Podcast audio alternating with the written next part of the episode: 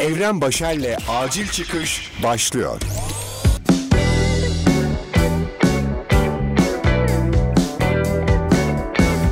Selam, hayatında bir kez bile olsa tiyatroya gitmiş, sahne sanatlarına katkıda bulunmuş güzel insan. Acil Çıkış'ın 6. bölümünü dinlemeye başladık. Acil Çıkış. Ah dostlar, bu kaydı ne zaman dinleyeceksiniz hiçbir fikrim yok ama bugün 27 Mart Dünya Tiyatro Günü ve içimde sahneye karşı nasıl bir özlem var anlatamam.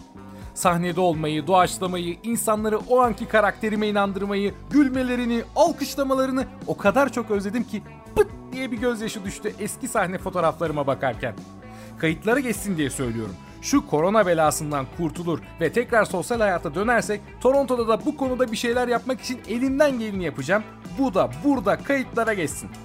Daha önce tiyatroyla haşır neşir olmayanlar, salonlardan uzak kalanlar, siz de bu dönem sonrası tiyatroları ne olur boş bırakmayın. Sahne emekçilerinin size ihtiyaçları var gençler. Hele ki ülkemizde biliyorsunuz ne yaşanırsa yaşansın ilk olan onlara oluyor.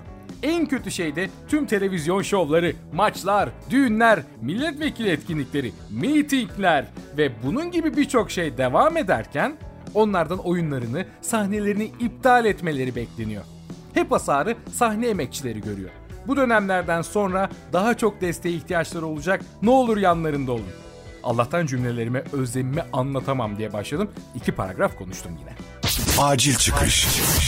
Bilmiyorum komplo teorilerini sevenlerden misiniz ama eminim hepimiz hayatımızın bir köşesinde bir komplo teorisine gönülden inanmışızdır. Hadi komplo kelimesini de çıkaralım, bazı iddialara diyelim. Sonuçta bazıları hala gerçek olabilme ihtimali olan iddialar. Mesela benim zamanında inandıklarım arasında Amerika'daki 51. bölge olayı var. Artık nasıl bir inanmışsam orada uzaylılar olduğuna ve Amerika hükümetinin bunu sakladığına size gitmişim gibi anlatabilirdim.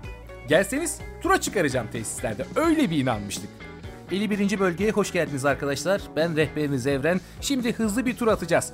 Bakın bu koridordaki tüplerde ilk gelen uzaylıları görüyorsunuz. 1930'larda geldi bunlar. İkinci koridorda bilim insanları deneyler yapıyor görüyorsunuz. Şu taraftaki hangarda ise sağlam bir şekilde kalmayı başarmış bir uzaylı aracı var. Henüz uçurmayı başaramadık. Burayı Amerika Başkanı dahil kimse bilmiyor. Sadece derin Amerika biliyor. Sizi de çıkışta öldüreceğiz. Teşekkür ederiz. Tabii bunlar hep Hollywood filmlerinin etkisi. Üniversiteye gidince geçti gitti. Ama üniversite yıllarında hayatıma başka bir şey girdi. Zeitgeist. Doğru mu telaffuz ettim ben bunu şu an emin olamadım ama siz beni anladınız. Zaten çoğunuz da bu belgesel yapımı izlemişsinizdir diye düşünüyorum. Hani şu 11 Eylül saldırılarının Amerika'nın oyunu olduğunu anlatan, derin Amerika'nın şifrelerini çözen o müthiş eser. Bu belgeseli tiyatro kulübünde izlemiştik diye hatırlıyorum eğer hafızam beni yanıltmıyorsa ve belgesel bitip salondan çıktığımızda hepimiz Amerika düşmanı, bu konuları günlerce tartışan manyaklar olmuştuk. Hani elimize o gün Amerika Başkanı Bush'u verseler tiyatro yapan gençler olarak döve döve adam ederiz diye hayal ediyoruz, o duruma geldik birden. Tabii hayat bir mücadele. Belli bir zaman sonra bunların da bir etkisi kalmıyor üstünde. Ama hala bu konuya ufaktan bir inancım var, yalan yok. Fakat saatlerce üstüne tartışamam manyak gibi. Kimse kusura bakmasın. Bu konu nereden çıktı diye merak ediyorsanız şimdi oraya geliyorum. Sevdiğim bir tarihçi ve yazar olan Yuval Noah Harari'nin 20 Mart'ta Financial Times'ta bir yazısı yayımlandı.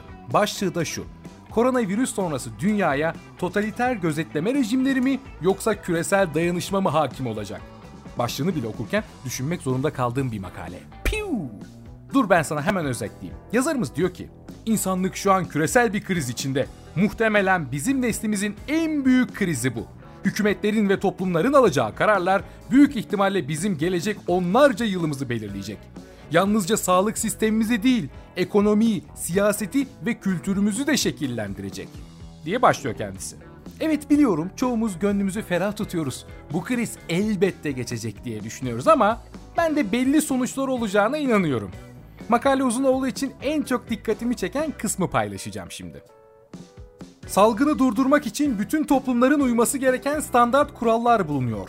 Buna ulaşmanın 2 ana yolu var. İlk yolu hükümetlerin vatandaşları takip etmesi ve kurallara uymayanları cezalandırması.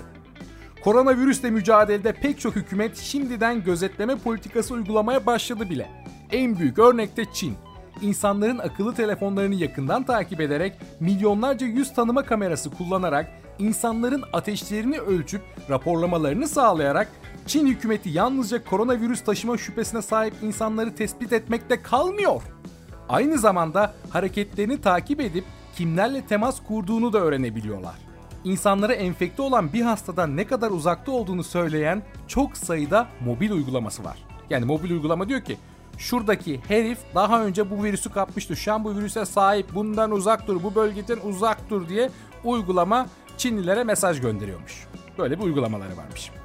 İşte bu kısım çok önemli ya da çok ömelli. Çünkü haberlerde takip ediyorsunuzdur, virüs Çin'de başlamasına rağmen Çin kontrolü çok hızlı bir şekilde aldı ve içinden yeni vakalar çıkmamaya başladı. Bunda da kontrol konusunda manyak olmalarının bir etkisi var. Tarihçimizin çekincesi de zaten buradan başlıyor. Çünkü bu insanlara virüsle mücadele için mantıklı gelecek ve başka ülkelerde acil olarak bu sistemlere başvurabilir. Çünkü mantıklı duruyor virüsle savaşmak için. Sağlığınızı kontrol altında tutuyoruz diyerek devletler sizi daha çok gözetleyebilir. Hastalıklarla bu şekilde savaşmaya başlayabilirler. Ama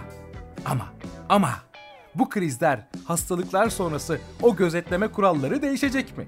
Devletler eski kurallara dönmeyi kabul ederler mi?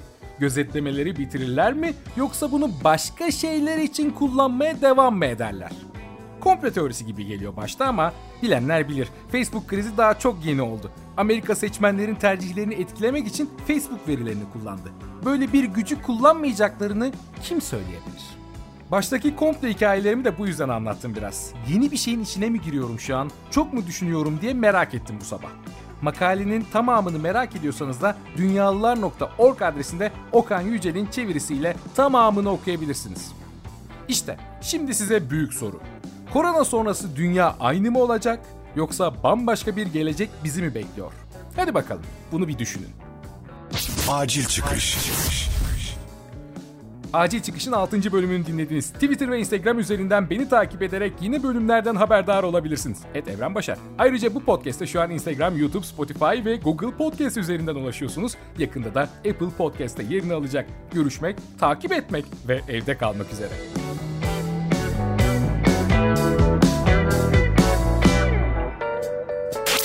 Evren Başar'la Acil Çıkış sona erdi.